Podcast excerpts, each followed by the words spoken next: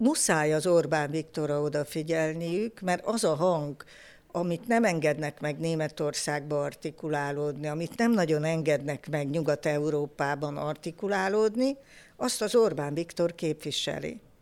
És ettől olyan, olyan mérhetetlenül fontos minden mondata és minden rezdülése, mert egyébként szembe megy azzal a kánonnal, amit, amit ők engedélyeznek, és ami, ami miatt úgy gondolják, hogy nincs is más hang, mert velük nyilván mindenki egyetért. Heti hírmagyarázat és világmegfejtés a Mandiner munkatársaival és meghívott vendégeinkkel. Ez a Mandiner reakció. Folyamatosan frissülő tartalmainkért kérjük, iratkozzanak fel a csatornánkra. Kezdünk! Köszöntöm a kedves hallgatókat, a kedves nézőket és a kedves vendégeinket mindenek előtt megkülönböztetett figyelemmel Schmidt Mária történészt. Én is köszöntök mindenkit, köszönöm a meghívást. És Vecán Zoltánt.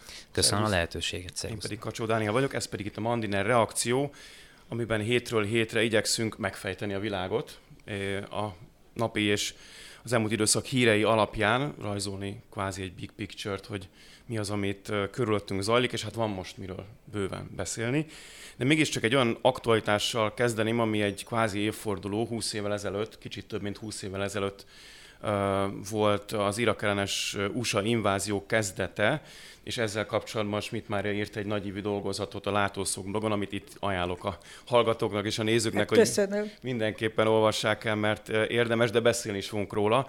És nekem az jutott eszembe felvezető kérdésként, hogy most ugye újabb háború zajlik, az Egyesült Államok nem aktívan és közvetlenül van benne ebben a háborúban, de azért valami köze van hozzá. Az akkor történtek tükrében, és az azóta eltelt húsz év tükrében mi az a tanulság, amit látnunk kell a mában? Azt hiszem, hogy nagyon sok minden megváltozott az iraki háború kitörése óta, és maga az a tény, hogy az amerikai Egyesült Államok erre az iraki háborúra vállalkozott, hogy ennek a, az indoklását annyira átlátszóan és annyira felháborítóan hazugságokba burkolta, azt hiszem, hogy ezeknek mind nagyon komoly hatása van a mai napig. De a leg, legfontosabb dolog, amit leszűrhetünk belőle, és ami szerintem a mai világunkat is meghatározza, hogy a bipoláris világrend bukása után és ugye így kezdődött a 2003, az még nagyon közel volt ahhoz, amikor ennek a szovjet birodalomnak vége szakadt, tehát egy hegemon szerepbe került az amerikai Egyesült Államok, még mindig ott van,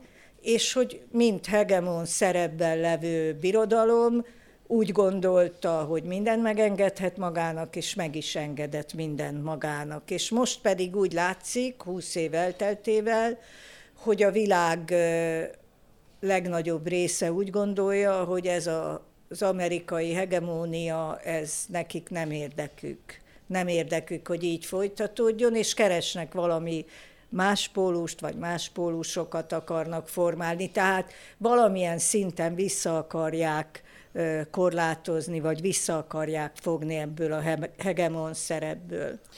Mennyire igaz ez a hegemon szerep most még? Tehát katonailag természetesen igen, gazdaságilag azért szerintem ennél már összetettebb a történet. Hogy látja ezt a dolgot? Hát jelentős kihívás érkezett Kína irányából, és azt hiszem, hogy hogy igazából, ha a gazdaságról beszélünk, akkor csak Kínát érdemes mondani, de de ennek ellenére még politikai, kapcsolati és elsősorban katonai téren egyértelműen hegemon szerepben van még az amerikai Egyesült Államok, de ők is érzik azt, hogy az a kihívás, ami Kína felől egyre erőteljesebben érvényesül, arra valamilyen választ kell adni.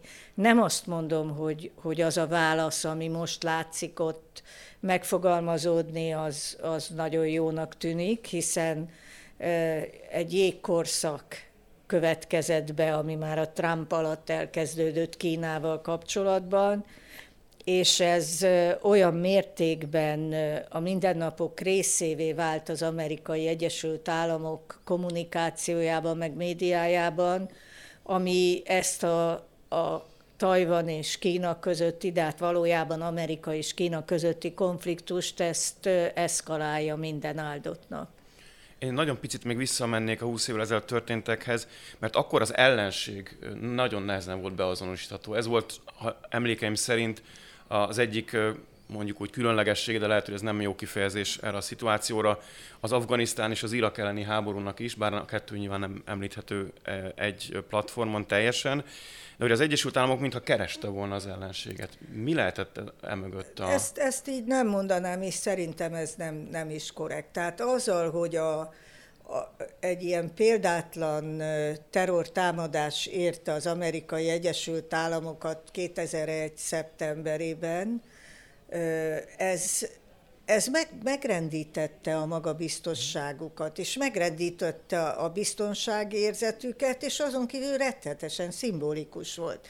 Tehát azért nagyon emlékszem arra a napra, nagyon emlékszem azokra az órákra, amikor a, a tévét néztük, és nem akartuk elhinni, hogy ilyen van, hogy Igen. belemegy a, a, a világkereskedelmi központ egyik tornyába egy repülő, kisvártatva a másik, a harmadik a Pentagonba, és még a levegőbe is vannak. Szóval azért ez, egy, ez azért egy nem várt dolog uh-huh. volt. Tehát ez, ez e, e fölött nem lehetett csak úgy napirendre térni. Én azt gondolom, hogy az, hogy, hogy egy ilyen támadást az amerikai Egyesült Államok nem hagyhat válasz nélkül, az szerintem teljesen természetes. Hogy az Alkaida követte el ezt a merénylet sorozatot, vagy nem, erről nem tudok mit mondani, pillanatnyi tudásunk szerint igen, de nem tudom. Hogy, hogy erre a egy terrorellenes háborút hirdettek, az szerintem rendben van. Ha az Alkaida volt, annak az egyik fő kiképző bázisa Afganisztán volt, meg persze Pakisztán, tehát ez megint egy másik kérdés. És az, hogy Afganisztán ellen egy büntető háborút indítottak, szerintem ez egy olyan válasz, ami, ami nem, nem eshet kritika alá az amerikai Egyesült Államok részéről hogy miért gondolták azt, hogy Afganisztánt amerikanizálni kell, és Amerika mintájára demokráciává kell átnevelni, ezt nem tudom megmondani. Nem tudom, hogy ez kinek az ötlete volt, nem tudom, hogy ki hitte el, hogy ez egy jó ötlet, de húsz évet beleraktak. Uh-huh. És ugye most meg, hát nagyon csúfos és, és méltatlan módon ott hagyták az egészet, ahogy szokták csapott papot de ez egy teljesen más dolog, mint amire aztán ezt a terrorellenes háborút felhasználták. És az az igazság, hogy ez a háború még ma is tart. Tehát ennek nincs még vége, és a különleges állapot, és mindazok a rendkívüli törvények, amik teljesen átformálták az amerikai Egyesült Államokat, azok mind onnan indultak el. Igazából én arra gondoltam, hogy a, a, a terror ellen ö, kvázi nehezebb úgy küzdeni, mint mondjuk kijelölni Kínát, ellenfélként, mert az egy konkrét ország, konkrét állam. A terror az valahogy egy kicsit megfoghatatlanabb jelenség. Nehezebb küzdeni ellene, nehezebb felvenni a harcot, amikor ilyen arctalan egy kicsit. Hát igen, de viszont ha, ha nincs meghatározva, hogy ki az ellenség, akkor könnyebb győzni uh. is, nem? Ez Tehát is lehetett volna azt is mondani, hogy agyonbombáztuk az afgánokat, visszabombáztuk őket a középkorba, meg a barlangba, itt a vége. De nem ez történt, hanem az történt, hogy példátlan módon megnövelték a nemzetbiztonsági szolgálatokat, azt hiszem 850 ügynökség van ma már az amerikai Egyesült Államokban, olyan törvényeket fogadtak el ezzel a Patriot vagy ez a, az ötszem ami az angol száz országoknak a kém és sírszerző állózat, gyakorlatilag egy kém, kém országot csináltak, és egy, egy, egy szabadsághiányos országot csináltak ez alatt az időszak alatt az Egyesült Államokból. És ez is, ez is oda vezethető vissza, hogy nincs ellensúly, nincs mihez képes nekik moderálniuk magukat. Ahogy a Szovjetunió is mindig moderálta magát Amerikához képest, vagy legalábbis igyeksze, igyekezett. Most ez nincs. Uh-huh. Kína pedig nem gondolom, hogy könnyebb ellenfél lenne, sőt azt gondolom, hogy, hogy sokkal komolyabb dolog. Egy, egy dolgot azt, azt kell tudni Kínáról, és az az, hogy ők még egyszer azt, hogy a nyugatiak oda menjenek óberkodni, azt nem engedik meg. Uh-huh. Hát, hogy az oroszok se úgy néznek ki, mint akik ezt nagyon tártkarokkal szeretnék. Még egyszer. Az oroszok egyszer. se szeretnék, igen, nekik is ö, ö, egy szörnyű, traumatikus élmény volt az, ami 90-től 2000-ig történt velük, ezt nem akarják még egyszer, de ezt csak arra mondom, hogy egy kínai háborúban, egy kínai számára, hogy ő miért harcol, az egyértelmű. Hogy Indiánába, vagy Ohio-ba, vagy Dél-Karolinába azt hogy fogják elmondani azoknak a fiataloknak, hogy miért is kell Tajvanért nekik harcolniuk Kína ellen, ezt azért egy kicsit problematikusabbnak tartom. Hát ha más nem is tanultak Vietnámból, az biztosan, hogy saját erőket nem nagyon küldenek. És akkor kit? Már bocsánatot kérek, tehát kit? Mert itt Európában, még ha néhány vezető erre hajlamos is lenne, de kit? Hát itt se hadsereg, se katonasság, se olyan fiatalok nincsenek, akik el lehet küldeni a frontra. Ez Akkor kit? Innen, ha, ha, hát most rátérve az orosz-ukrán háborúra konkrétan ö, szokták mondani, hogy az, az amerikaiak az utolsó ukránig harcolni hát fognak igen, Oroszországgal igen. szemben, ami nyilván egy, egy kegyetlen mondás, de mintha lenne benne igazság. Azt, hogy... De hát a Macron épp azt mondta, hogy az utolsó franciáig nem fognak. Nem? Ez szerintem egy nagyon... Szerintem nem, engem nem tudom személyesen, hogy hogy hozzak be egy ilyen személyes dolgot. Engem, engem meglepett Macron mozgás ebben a történetben, mert minthogyha az európai Unió részéről, legalábbis ami a, a bizottságot, meg a, akár a német kormányt illeti, ami mindig a legnagyobb gazdaság Európában, mint hogyha teljesen azonosulás lenne az Egyesült Államok álláspontjával ebben a konkrét kérdésben is, és aztán Macron megjelent és mondott valamit, ami, ami engem nagyon meglepett, de nem vagyok szerintem ezzel egyedül. A német kancellár is csodálkozott, és talán vagyunk még páran így.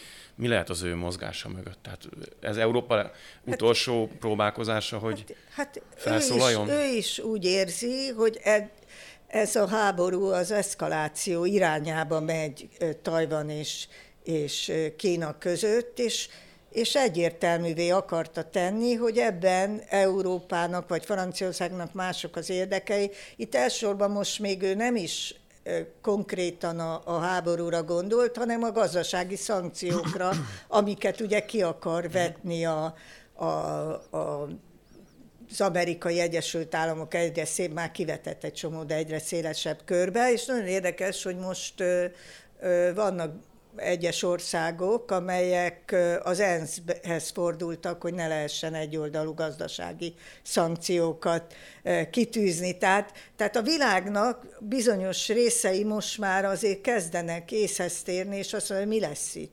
Hát egy kínai, amerikai összecsapásból mi lesz itt? Mi lesz velük? Mert ez főleg ott aztán az ázsiai térségben mindenkit fog érinteni. Csak volt egy olyan narratíva is, mi szerint Macron próbálja rávenni ugye Pekinget arra, hogy valamilyen módon hasonlóan a Moszkva irányába, hogy állítsa le a, a, a háborús erőfeszítéseit. Ennek bármiféle realitása lehetséges? Azon, ö, amikor mondta, akkor már ugye hát márciusban szerintem világtörténelmi eseményként ott volt a, a Xi Jinping Moszkvába, és ott töltöttek három napot együtt. A végén nem is tudom, rendezvút beszéltek meg a búcsúzásnál, vagy mi lehetett, mert annyira belsőségesek voltak. Sztárként, sztárként ünnepelték Igen, a nem, hát de, nem, most a izéről beszélek, a Putyiról, meg ja, a Sicsipinről. Hát amikor még, én, hát az ember a szerelmét, amikor beül az autóba, annak szokott így integetni, meg csókot hinteni, nem tudom mi volt ott, de nagyon jól nézett ki. Na mindegy, szóval nagyon jól el voltak együtt. És azt tudom mondani, hogy ez, ez azt jelenti, hogy a kínai-orosz kapcsolatok most már látványosan nagyon szorosra váltak, eddig is azok voltak, hiszen a háború előtt ott volt az olimpián a Putyin, és megbeszéltek minden nyilvánvalóan. De ott egy, letett egy béketervet a, a, a kínai elnök, amire a Putyin azt mondta, hogy neki tárgyalási alap. Na most én nem zárom ki, hogy a, az Elenszki is ezt fogja majd tárgyalási alapnak tekinteni. De az volt a véleményem egészen tegnapig, hogy ezt az amerikaiak nem fogják jó néven venni. De tegnap olvastam egy cikket a Foreign Affairs-be, amit maga a főszerkesztő jegyzett egy részről, meg egy másik munkatársa, ami egészen elképesztően új hangot ütött meg, és ott többek között fölvetődik ez, hogyha nincs más, akkor a kínai tár- béketárgyások alapján is hát talán el kéne gondolkodni. Tehát úgy látom, hogy, hogy az amerikai Egyesült Államok is kezdi a kiutat keresni ebből a helyzetből, mert azt nem engedheti meg magának, hogyha Kínával szembefordul, hogy akkor még ezt a frontot is nyitva hagyja. Uh-huh. Kérési Macronnak nem feltétlenül vannak-e emögött az egész kimozgásos játéka mögött belpolitikai hát csendesítési... Hát természetes, hát sose játszik egy hangszeren senki, ő is mindenféle hangszeren próbál játszani, és hát ugye megvan baromira sértődve, mert ugye kirakták egy csomó bizniszből őt, nagyon rossz néven veszi ezt a, az egész atom ellenes dolgot, amiben ugye nem tud együttműködni az oroszokkal. Ne felejtsük el, hogy Franciaországnak mindig Oroszország volt a biztosítéka, mert különben Németországot, amíg még volt Németország, addig nem tudta kordában tartani. Úgyhogy neki nagyon sokféle szempontból is az a, az, a, az érdeke, hogy valahogy legalábbis Franciaországnak megtalálja az új helyét, mert azért azt mindenki látja, hogy Európának a hatalmi viszonyai nagyon jelentősen megváltoztak az utóbbi időszakban. Van szansz egyébként Franciaországnak egy újra rendező, Euró, rendezett Európában átvenni a vezető szerepet? Nem hiszem. Nem Erősödik lát... Lengyelország, hát gyengül ezért, Németország. Igen, hát igen. igen. Azért mondom, de egy teljesen átstruktúrálódáson nem látom, hogy milyen szerepe lehetne Franciaországnak, főleg azért, mert ugye a belső társadalmi feszültségek nem tesznek lehetővé egy egyöntetű politikai támogatást az elnök mögött, bármit is képviseljen az elnök. Talán ezért megy neki inkább a külpolitikai irányvonalaknak, és indítja ezt a szuverenitás harcot, vagy nevezzük bárhogyan is, mert emögé tudja besorakoztatni valamilyen formában a teljes társadalom. Hát nem úgy láttam, hogy nagyon lehígattak volna ott a tüntetők, szóval nem, biztos. Úgy mondanám, hogy nice try, de nem látszik. Mindenesetre azt tudom, hogy Németország teljesen fölháborodott miatta, és hát el is ment a német külügyminiszter Kínába, és azt nagyon tetszett, ahogy a kínai külügyeknek a vezetője válaszolt neki, mert azt mondta, hogy annak idején Kína támogatta Németország újraegyesülését, ugyanezt várja el tőle, Kína és Tájván tekintetében is, és hát a külügyminiszter asszony nem volt azon a nem volt abban a helyzetben, hogy erre megfelelő választ tudjon adni. Hát nem is lehetett könnyű, de azt vettem észre, hogy ő azért úgy ment oda, hogy a Kínának ő is megmondaná, hogy mit csináljon. Ó, hát Tehát ahogy Macronnal szemben Jó, ő de útközben még ez úgy, ez úgy van, nem? Amikor az ember tervez, hogy majd mit fog mondani, és akkor a végén azt mondja, hogy lehet a lovat festetni, nem? Hát így van ez a régi vicc a kavójal. Hát nem, hát amikor, nyilván amikor megérkezett, ő elhatározta, hogy majd megmondja nekik, hogy mi legyen, meg hogy legyen, meg mit kell csinálni. Tehát amikor, amikor ott látta, hogy neki itt nem osztottak lapot, akkor meghallgatta az intelmeiket, szerintem ez történt. Elhangzott itt eh, mondatomból, szerintem korábban volt már egy kis purparlé, hogy ha Németország létezne próbáljuk megérteni, hogy mi az, ami Németország helyén van, hogyha már nem létezik, mert amikor elmegy egy német külügyminiszter Kínában kioktatni, ahelyett, hogy együttműködést próbálnak kieszközölni, mert lenne miről mondjuk Kínával tárgyalni energiapolitikától kezdve high-tech, akármi, üzleti kapcsolatok. Nem is beszél arról, hogy Kínának hány kikötője van már ott, akár német partoknál is, bár ebből vannak viták. De ugyanez igaz mondjuk korábban Oroszországgal, hiszen van az együttműködésnek mindkét fél részéről vannak előnyös lehetőségei, és mint hogy a mindegyik pozícióban a németek kifejezetten a saját érdekeikkel szemben politizálnának, de valami motivációjuk mégis csak van ezeknek a politikusoknak. Ez mi lehet? ha egyáltalán ez megfejthető? Nem, nem tudom megmondani. Tehát Kína Németország legnagyobb kereskedelmi partnere. Németország GDP-jének több mint a fele külkereskedelemből származik. Tehát ha el az orosz partner után el kell veszítenie a kínait is, akkor tényleg becsukhatják a boltot, így se nagyon bírják már nyitva tartani. De hogy ez miért van, hogy annak szerintem a második világháború végéig nyúlnak vissza az okai. Egyrészt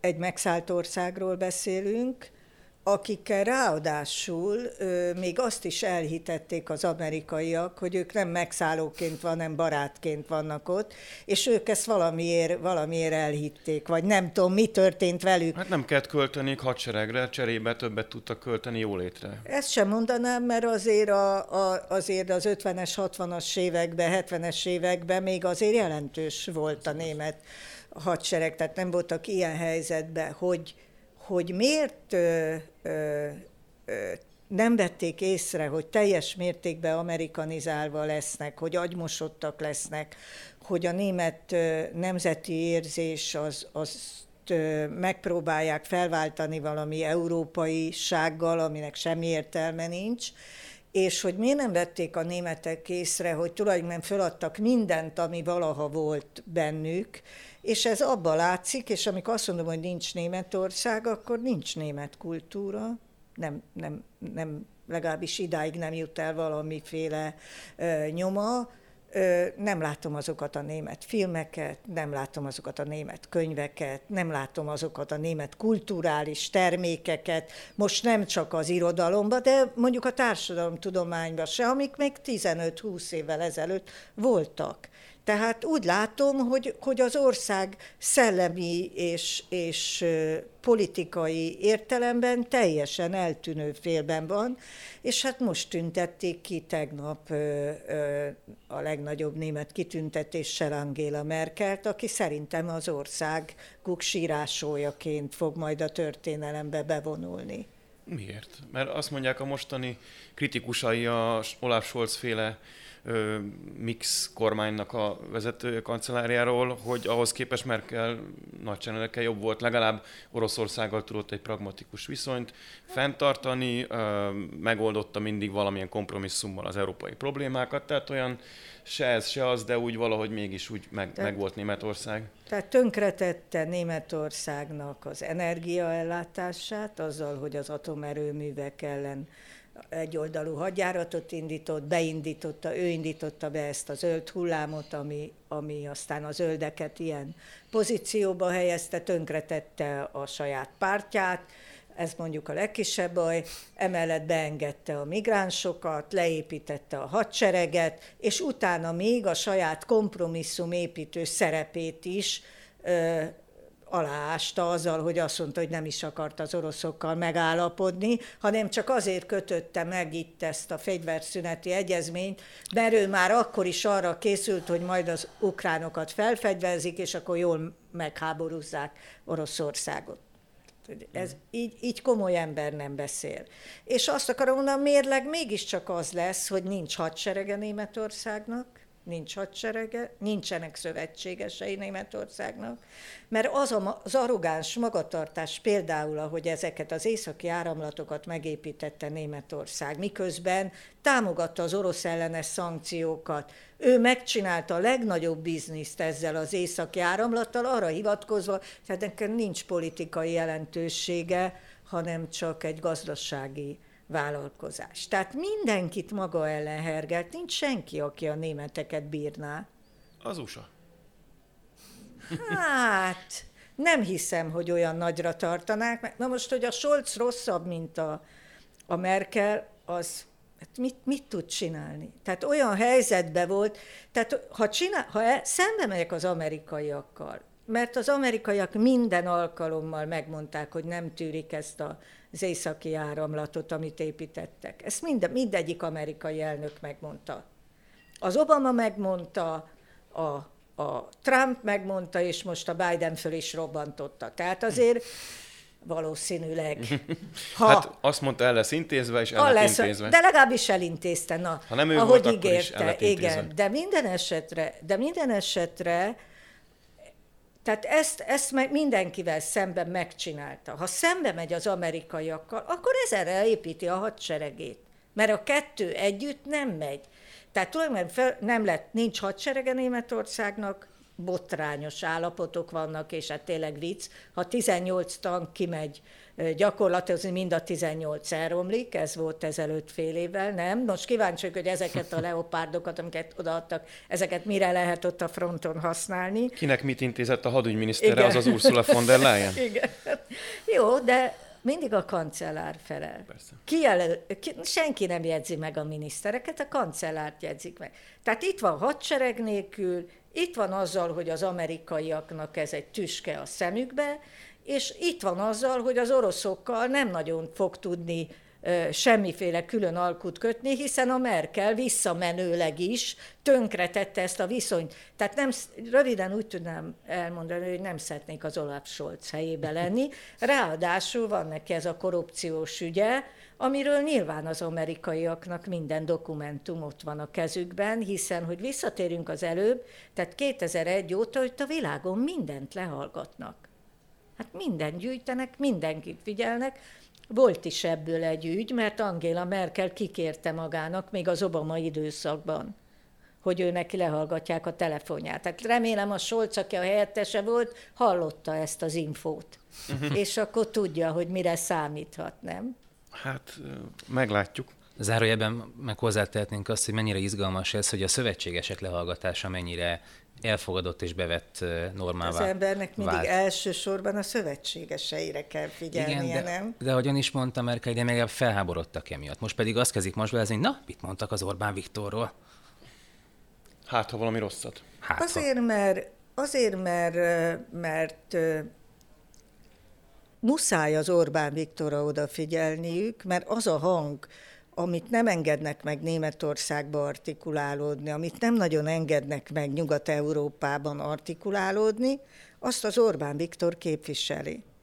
És ettől olyan, olyan mérhetetlenül fontos minden mondata és minden rezdülése, mert egyébként szembe megy azzal a kánonnal, amit, amit ők engedélyeznek, és ami, ami miatt úgy gondolják, hogy nincs is más hang, mert velük nyilván mindenki egyetért. És akkor van valaki, aki mégis azt mondja, hogy nem. És azt a történelmből tudjuk, hogy ha van egy hang, amelyik azt mondja, hogy nem, akkor mögé állnak az emberek. Amíg nincs, addig nincs hova állni hadd, hívjam, hadd hívjak ide képzetben néhány baliberális újságírót és politikust, akár Momentumos DK-st, akik azt mondják, hogy de hát most egy nagyon kielezett történelmi helyzet van, lehet értelmezni a világot, lehet megfejteni a folyamatokat, de mi itt most közel vagyunk egy konfliktushoz, ahol a jók az ukránok, a rosszak az oroszok, a mi szövetségeseink pedig az Egyesült Államok és az Európai Unió. Tehát, ha mi most ebben a szituációban kritizáljuk, már pedig megtesszük azért a, a saját szövetségeseinket, még ha okkal is, az, az egy helytelen magatartás morális szempontból. Röviden a történelmi jó oldalára kell állnunk. Ezekre mit lehet mondani? túl azon, amiket eddig elmondtunk, csak azért gondoltam, hogy sokat halljuk ezt az érvelést, nem csak Nyugat-Európából, hanem itthon is. Én 45 évet töltöttem a történelmi oldalán, a Szovjetunió oldalán. Nem volt szabad kritizálni, mert nagyon éles harcot vívtunk mi az imperialisták ellen abba az időbe, és nekem az volt a, a, az egyik nagy vágyam, hogy én egyszer olyan helyzetben legyek, ahol szabadon elmondhatom a véleményemet, hogy ne kelljen mindig a, a kötelező kűröket futni. Tehát azt tudnám ezeknek a, a nem tudom kiknek, akikről szó van, ajánlani, hogy gyűjtsenek egy kis bátorságot. Nagy dolog, hogy szabadság van, éljenek vele. Szabadon mondják el, amit gondolnak, mert hogy visszatérjünk-e az eredeti kérdésre, a 2003-as Irak elleni háborúban akkor is el, megkövetelték mindenkitől, hogy álljon be Irak ellen, hogy csináljon úgy, mintha nem látná, hogy hazugság az egész. De ma már azok is, akik őket, meg minket erre kényszerítettek, azok is szégyenkeznek miatta. Hát ne hozzuk már magunkat ilyen helyzetbe. Uh-huh. Nem, nem a, tehát azt akarom mondani, egy háború az egy nagyon bonyolult dolog, az nem egy perc alatt dől el annak megvannak az előzményei, a végén, ha befejeződik, amit nagyon remélek, hogy minél hamarabb befejeződik, nagyon hosszú ideig fog tartani a hatása, meg a, a feldolgozása. Tehát ezt ne intézzük el ilyen egyszerűen, ilyen közhelyekkel, mert szerintem ennél komolyabb a helyzet. Uh-huh. Most, hogy főigazgató asszony említette, vissza, visszatekintve kicsit 2003-ra is úgy általában erre az egész történetre, az egyik, ami nekem eszembe jutott erről, az az, hogy persze, de permanens terrorellenes háború van, ahol mindig a jó oldalra kell állni, és folyamatosan bizonyítani, hogy a jó oldalon vagyunk. Nekem egy kicsit ez, ami, ami leszűrhető volt az írásból, amit idéztünk. A másik pedig, ami szerintem viszont érdekes még, hogy ahogy, ahogy írta is főigazgató asszony, hogy a, a, a 2003-as ilyen, ilyen ö, nagy koalíciós elképzelés a terrorellenes háborúban, akkor még nekem egy picit az az érzésem volt, hogy az amerikai ö, narratíva az az, hogy aki, aki nincs ellenünk, az egy kicsit velünk van, és akkor együtt megoldjuk ezt a kérdést. Most pedig, mint hogyha ez átfordult volna, a, az, aki, aki nincs velünk, az ellenünk van történetbe. És hogyha egy picit idézhetném Pressman urat az elmúlt... Tényleg róla még nem is ejtettünk szót, ez De egészen hihetetlen. Nem, csak mostanában sokat halljuk a nevét. Nem, viszont hogyha, hogyha ugye reprezentánsa annak az amerikai narratívának, ami a fősodor, akkor lehet, hogy érdemes megnézni, hogy miket mond. Ő azt mondta, hogy ugye most nem lehet két kapura játszani, megint ugye a történelem jó és rossz oldala létezik, és, és most a háború a fontos, és itt kell, aki, tulajdonképpen majdnem kimondta ezt az, aki nincs velünk, az ellenünk van dolgot. 2003-ban azért is indították meg ezt a háborút, mert Amerika sokkal magabiztosabb volt. És még azt is eltűrte, hogy a németek meg a franciák azt mondják, hogy nem. Mert ugye ne felejtsük el, hogy a Schröder nemet mondott. Tehát, hogy nem azért... volt egy Tony Blair? Nem, nem. Ar- róla is beszéljünk majd egy kicsit, mert különösen is a bögyönbe vannak a britek. De, de hogy a, de hogy akkor, akkor magabiztosabbak voltak. Most nem annyira magabiztosak. Most van kihívó. Most, most, most muszáj egyben tartani a tábort, hiszen már mindenki elment. Hát valójában az a helyzet, hogy a, a nyugati országok vannak csak Amerikával együtt, és azon belül is elsősorban az angol százok, azok, akikre, akikre igazán lehet számítani. Akkoriban azért nem ez volt a helyzet. De hát ha most megnézzük, hát nem csak Kínával és Oroszországgal állnak szembe, hanem Dél-Amerika ott van, a közel-keletet teljesen elbukták, ez többek között az iraki háborúnak is, meg az arab tavasznak is a következménye, hát és Afrikát. Tehát gyakorlatilag úgy néz ki, hogy mindenki ellenük áll össze. Ez egy egészen más helyzet, mint amikor egyedül voltak még. Most egy másik dolgot akarok mondani, ami szerintem egy kicsit fontosabb, hogy mi mindig azzal foglalkozunk természetesen, hogy a bipoláris világnak a, a vége és a Szovjetunió összeomlása az mit okozott a mi számunkra, milyen problémákat okozott, meg mi, mi volt Oroszországban, meg minden. De hogyha egy picit azzal foglalkozunk, hogy mit okozott náluk, az amerikai Egyesült Államokban, és azt okozta, hogy ott is egy elitválság következett be mert az a hidegháborús elit, amelyik a 80-as évektől be volt állva a gonosz birodalom elleni harcra, és ezerrel nyomta ezt az antikommunista dumát, az ott maradt ellenfél nélkül és bizonytalanná vált a helyzetük. És ezért volt aztán szükség az öbölháborúra, amit még az idősebb Bush indított, hogy lássák, hogy azért lesz dolgotok, azért lesz megrendelés, azért szükség van rátok. Erről szólt erről szólt. Ne felejtsük el, hogy a, a Bush, tehát a második Bush, a kis Bush ellen, hát miket mondtak, milyen hadjáratot indított ellenük a média. Hát egyszerűen mindennek gyenge elmélyítő keze mindennek be volt állítva. És amikor ez a háború elindult, akkor a helyzete mégiscsak stabilizálódott, és mégiscsak mindenki mögé állt, és a mai napig mögötte állnak, és már egyáltalán nem számít semmiféle ö, olyan érv, amit fölhoztak ellene. És ez azt jelentette, hogy ezzel a terror ellenes háborúval, amit gyakorlatilag a, a, az arctalan ellenséget mindenkire kiterjesztette, ezzel megszilárdult ez az elit. És megszilárdult ez a kat, katonai, hadipari, titkosszolgálati, ahogy Trump elnök mondta, Deep State, uh-huh. amely, amely hát látható módon az egész bürokratikus amerikai elitokráciát jelenti. És az, hogy ez mennyire megszilárdult, és hogy ezek még mindig ugyanazok, azt az életkoruknál jobban semmi se kell, hogy bizonyítsa. Hát én bocsánatot kérek a Brezsnyevtől, meg az egész társulattól, mert én őket gerontokráciának hívtam. De hát 60 évesek voltak, meg 60 valahányak, nem 80, meg 80 fölött, mint a mostaniak. Hát most jelentette be a Biden elnök, hogy újra fogja jelöltetni magát. Hát 80 éves. Visszaül a biciklire. Szegény. Egyébként eszembe jut erről, a Bushnak volt egy elszólása nem olyan régen. Hát az Isten, amikor az ukrán helyett igen. Irakot mondott. Igen, az mindent elmond. Tulajdonképpen nyilvánvaló, hogy amikor egyedül van magával, és végig gondolja ezt a dolgot, akkor azért van lelkiismeret furdalása, mert különben ne, ez a freudi elszólás nem történt volna meg.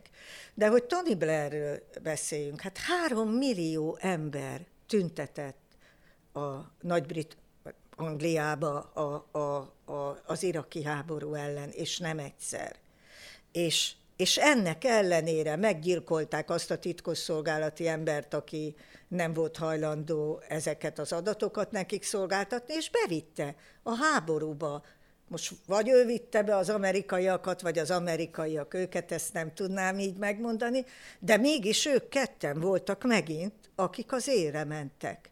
És ugye az egész történet arról szól, hogy elviszi a balhét Amerika, a britek meg úgy csinálnak, mintha nem lett volna semmi közük. Hát a Tony Blair így, meg úgy, mégis hát nem választottuk meg európai politikusnak, most csak milliókat kap, amikor egy-egy előadást tart, meg minden, de, de nem volt ellene. Háborús bűnös per, nem állították őt bíróság elé. Jó, hogy a könyveit, amikor megírta az önéletrajzát, aminél rosszabbat talán csak a Clinton írt, azt, azt a krimi műfajba rakták ki az a, a brit könyvespolcokba, az oké, okay, de, de hát mégis megúszta. Tehát megúszta egy ilyen dolgot, amikor egyértelműen már akkor tudta mindenki, hogy nincsenek tömegpusztító fegyverek, és hogy ez az egész cucc, amit ott előadnak, az hazugság. És, és, és, és az a dolog, hogy, hogy egy, egy nyilvánvaló hazugságot tákoltak össze, ez is arról szól, hogy nem volt már senki, akit figyelembe kellett volna venniük, hogy mégis szálljanak rá még egy picit több időt, és valahogy egy jobb sztorival álljanak elő. Még ez, ez se volt. Ez ugyanolyan, mint most az északi áramlatok ügyébe. Amikor előállnak egy sztorival, hogy jön egy vitorlás hajó, és öt amatőr vagy négy amatőr búvár, aki vett valamelyik strandon valami főszerelést, és azzal lement 90 méter mélyre, és pont föl tudta robbantani. Milyen, igen, igen, ürgebőrve, hát komolyan mondok. És ugyanez a sztori megy most is a Pentagon papírokkal. Hát azt is találtam. Egy 21 éves egy, Igen, és megint az asztal. Nekem ez tűnt föl. Na mert ugye a, az ukránok is azért buktak le, mert a pitorlás hajó asztalán ott maradt a robbanóanyagnak a nyoma, mert nem takarították le rendesen. Most ez a 21 éves fiú ott úgy... Ott fotózta az a konyhaasztalon. Hát ezek az asztalok, ezek, úgy látszik ezekben a fedősztorikban, ezek mindig, mindig valamiféle ilyen füstölgő pisztolynak a szerepébe vannak. Hát igen, tele vagyunk x úgyhogy nem tudom melyiket fogjuk előbb megtudni, hogy ki ölte meg kennedy vagy hogy kirobbantotta fel az északi áramlatot, de lehet, hogy egyiket se nem soha. Tudom. Én azt tudom mondani, hogy az, hogy az északi áramlatnak a, a kiiktatása az amerikai politikának célja volt, ezt ugye nem mi találjuk ki, hát ezt minden felelős politikus elmondta. De az, hogy ennek a, a, az ügynek a kivizsgálását elutasította az ENSZ, és hogy nem hozott létre egy nemzetközi vizsgálóbizottságot, amit az oroszok, a kínaiak meg a magyarok kértek, szerintem ez szégyenletes. Uh-huh. Ezt nehéz lesz majd később megmagyarázni, és ha az ENSZ ilyen módon fogja a, a nemzetközi közösségnek a kéréseit semmibe venni, akkor még az is lehet, hogy a jövője kérdésessé válik. Hát a Népszövetség se volt egy nagy erős ha? szervezet Igen. aztán. Igen. Aztán meglátjuk, mi lesz a NATO-val, hogyha Ukrajna csatlakozik. Mindezek alapján, amikről beszéltünk, merre tovább Magyarország? Mert ennél mondjuk nehezebb kérdést nem lehet föltenni, de, de mégis, mégis részei vagyunk ennek a nyugati szövetségi rendszerre, visszatérve a kritikákra. De látjuk azt, hogy lezárulnak azok az ajtók, amiken keresztül, amik megnyíltak talán az elmúlt évtizedben kelet felé, és amelyek adott esetben jók lettek volna Magyarországnak, hogyha mindkét irányban tud üzletelni, tud nem szövetségeket, hanem partnerségeket kötni. Most benne vagyunk ebben a nagyon blokkosodó európai, illetve euróatlanti szövetségi rendszerben, de hát kibeszélünk belőle van-e nekünk maradásunk, itt a helyünk, hogy kell elképzelni a következő időszakot, ha ezek a folyamatok erősödnek, amikről itt az előbb beszéltünk, Kínával kapcsolatban, Egyesült Államokkal kapcsolatban? Hát azt gondolom, hogy nagyon képlékeny a helyzet, tehát minden perce jöhet valami más. Ha, ha ne adj Isten, háború lenne Kínával, akkor a figyelem azért picit kevésbé irányulna ránk, azt tudnám mondani, tehát már az is jó. Nagyon sok múlik azon, hogy tud-e nyerni az Erdogánt, uh-huh. mert azért Törökország szerepéről nem volt szó, de az egyik legfontosabb ország a nato belül is, meg egyáltalán, tehát az sem mindegy a, a, a törökökön keresztül tudunk a, a türk ö, országokhoz kapcsolódni. Szerintem az, ez az egyik legfontosabb és pozitívabb politikai ö, ö, lépés volt, amit a külpolitikában tettünk. Tudom, hogy ilyenkor a, a, az előbb idézett liberálisok röhögni szoktak, de ez csak azért van, mert mert nem ismerik a térképet, meg nem, nem ismerik azok, azt a világot, amiben vagyunk, és el, hajlamosak elfelejteni, hogy azért milyen zarándoklat volt ott azért, hogy tudjanak szerezni energiát ezekből a türk országokból. Tehát én ezeket egyáltalán nem becsülném le,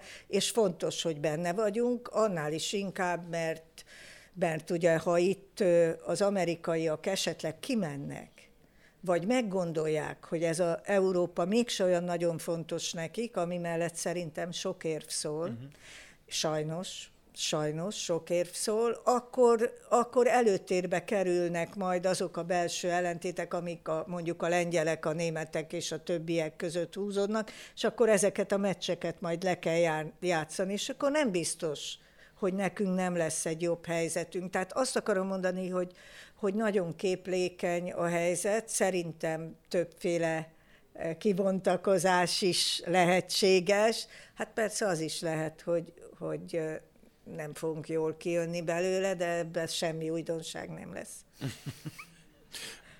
akkor ezt egy picit szűkítve még egy alkérdéshez kapcsolódóan, mi lesz a mi régiós szövetségeseinkkel? Lengyelországról sem esett annyi szó, um, pedig ugye a lengyel-magyar barátság híresen jó volt, most pedig nagyon megterheli ez az orosz-ukrán konfliktus. A lengyelek hát a legnagyobb főleg, hogy tegnap azt mondták, hogy a barátság vezetéket Igen. se szabad működtetni.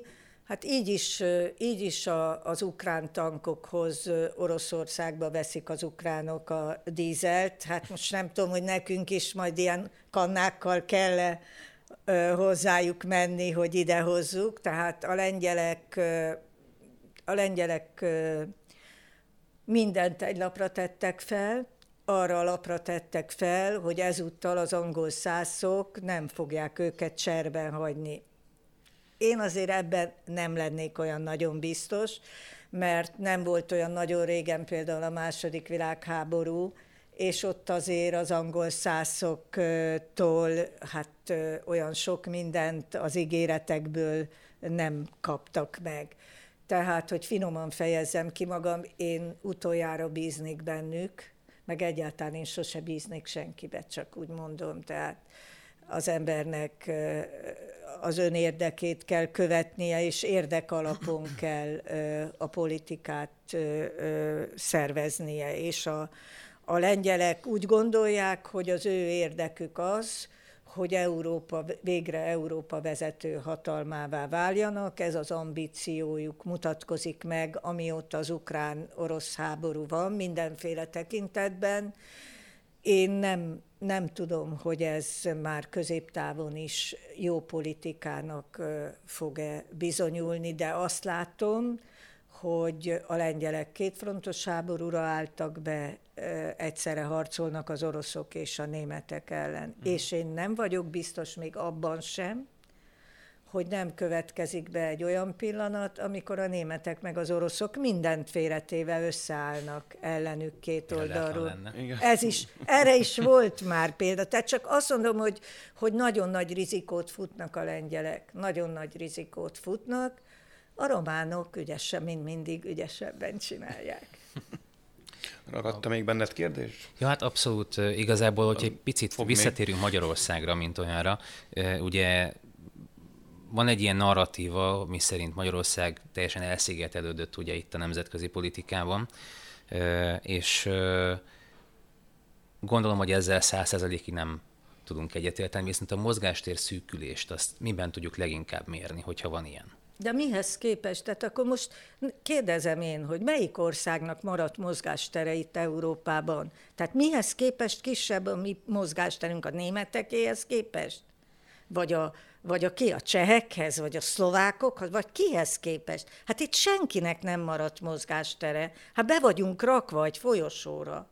Hát azért az, hogy nekünk az oroszoktól jön az energia különböző vezetékeken keresztül, és hogy emiatt mi rettenetesen ki ennek szolgáltatva, ez egy dolog, amit mi minden nap meghallgatunk. De hát az urán miatt mindenki, akinek atomerőműve van, az is rá van szorulva erre a dologra, és nem tud vásárolni, és nem tud kibeszélni. Ugyanez a helyzet az olaszokkal is. Hát a többi ország meg még egy csomó másik probléma miatt is be van szorítva. Tehát nekünk nincs mozgásterünk, ez igaz. De senkinek sincs. Hát kinek van mozgástér? Miért a briteknek van az egy mozgástér, hogy loholnak az amerikaiak után száz éve, és próbálják meg bemutatni, hogy ők a legmegbízhatóbb küldöncök? Vagy mi, milyen mozgástere van a többieknek? Szerintem ez egy illúzió uh-huh. ez a mozgástér kérdés. Mozgástere van Kínának, az sem nagy, Indiának, ő még eldöntheti, hogy hova áll, bár úgy látom már eldöntötte. Japán, tessék megnézni, mi történt Japánban. Hát ugye a kínai háború miatt Japán és Dél-Korea, Fülöp-szigetek, ez a három ország, ahol amerikai támaszpontok vannak, fontos ország. Most akkor bejelentették, hogy Japánból csinálják a harmadik legnagyobb hadsereget a világon, miközben az alkotmányban az amerikaiak iratták be, mert ők írták az amerikaiak a, az alkotmányokat, ők írták be, hogy nem lehet saját hadseregük, de most mégis lehet. És mit jelentettek be a japánok? Bejelentették, hogy mégis vásárolnak Oroszországtól olajat. Mi történt? Hirtelen jött egy merénylő, aki megmerényelte a miniszterelnököt. És akkor elgondolkodtam egy picit, hogy kicsit sűrűn vannak ott merényletek, mert az Abu Shinzót is nemrég merénylették meg, hogy mi lehet ennek az oka. Mi van ott Japánban? Nem tudok róla semmit, mert on messze van, de úgy azért ezen elgondolkodtam. Tehát nem, nem nagyon van senkinek mozgástere. A Dél-Korea szeretne egy háborúba részt venni, meg fogják kérdezni? Szóval amikor, amikor az elefántok harcolnak, mozgástérről. Jobb keresni beszélni. árnyékot és menedéket, igen, igen. Bennem is rengeteg kérdés ragad, de viszont az időnk az, az szabott, és lassan le kell zárnunk a beszélgetést, bár nagyon folytatnám, ez általában szerencsére most különösen is így van. Egy tipp, nem tippet, inkább csak egy ilyen prognózist kérnék, hogy az orosz látlelet az orosz-ukrán háborúról tavaly talán októberben jelent meg. Szeptemberben. Szeptemberben egész Még pontosan. nem volt fölrobbantva az északi áramlat. Lesz-e szükség a kiadás egyéves évfordulóján egy újra kiadásra, vagy inkább az lesz majd a címe, hogy orosz-ukrán béketárgyalás. Hát remélem, hát remélem, hogy most már, már lesz ott valami béke. Hát szörnyű fiatalok halnak meg ott százezer számra, hát rettenetes. És az igazság, hogy, hogy ezek a, az oroszok, meg ezek az ukránok, ezek évszázadokig egy, egy államban éltek. Tehát ez egy picit polgárháború is. És a polgárháborús sebek, azok még sokkal-sokkal nehezebben hegednek be, mint amikor hát nem ilyen egymáshoz ilyen közel álló ó, népek harcolnak egymás ellen. Ha megnézzük például Spanyolországban, mikor volt a 30-as években volt a polgárháború, és a mai napig Igen. is választóvonal, és Amerikában is, ugye mikor volt ma a polgárháború, és a mai napig azért Atlantában lemegy valaki New Yorkból, hát az, annak Kicsit nem a BLM is erről Igen. szól egy nem? picit. Szóval csak mondom, hogy tehát egy, egy polgárháborúnak évszázadokig rányomja a bélyegét arra a társadalomra. Úgyhogy szeretném, ha elkezdenék a gyászmunkát már, és a feldolgozást. És a És béketárgyalásokat. a van. Legyen, legyen, Igen. legyen ez a végszó, mert legyen Igen. így. Igen. És mit Máriának nagyon-nagyon köszönjük, hogy Én is köszönöm, itt hogy itt és lehettem. tudtunk beszélgetni. Remélem, majd tudjuk folytatni, és akkor lezárom a fegyverszünti tárgyalásokat, meghirdetem a békét, és megköszönöm a figyelmet. Lesz jövő héten is Mandiner reakció. Köszönjük szépen! Ha tetszett a videónk, iratkozzanak fel a csatornánkra, és kövessék a Mandinert minden lehetséges fórumon.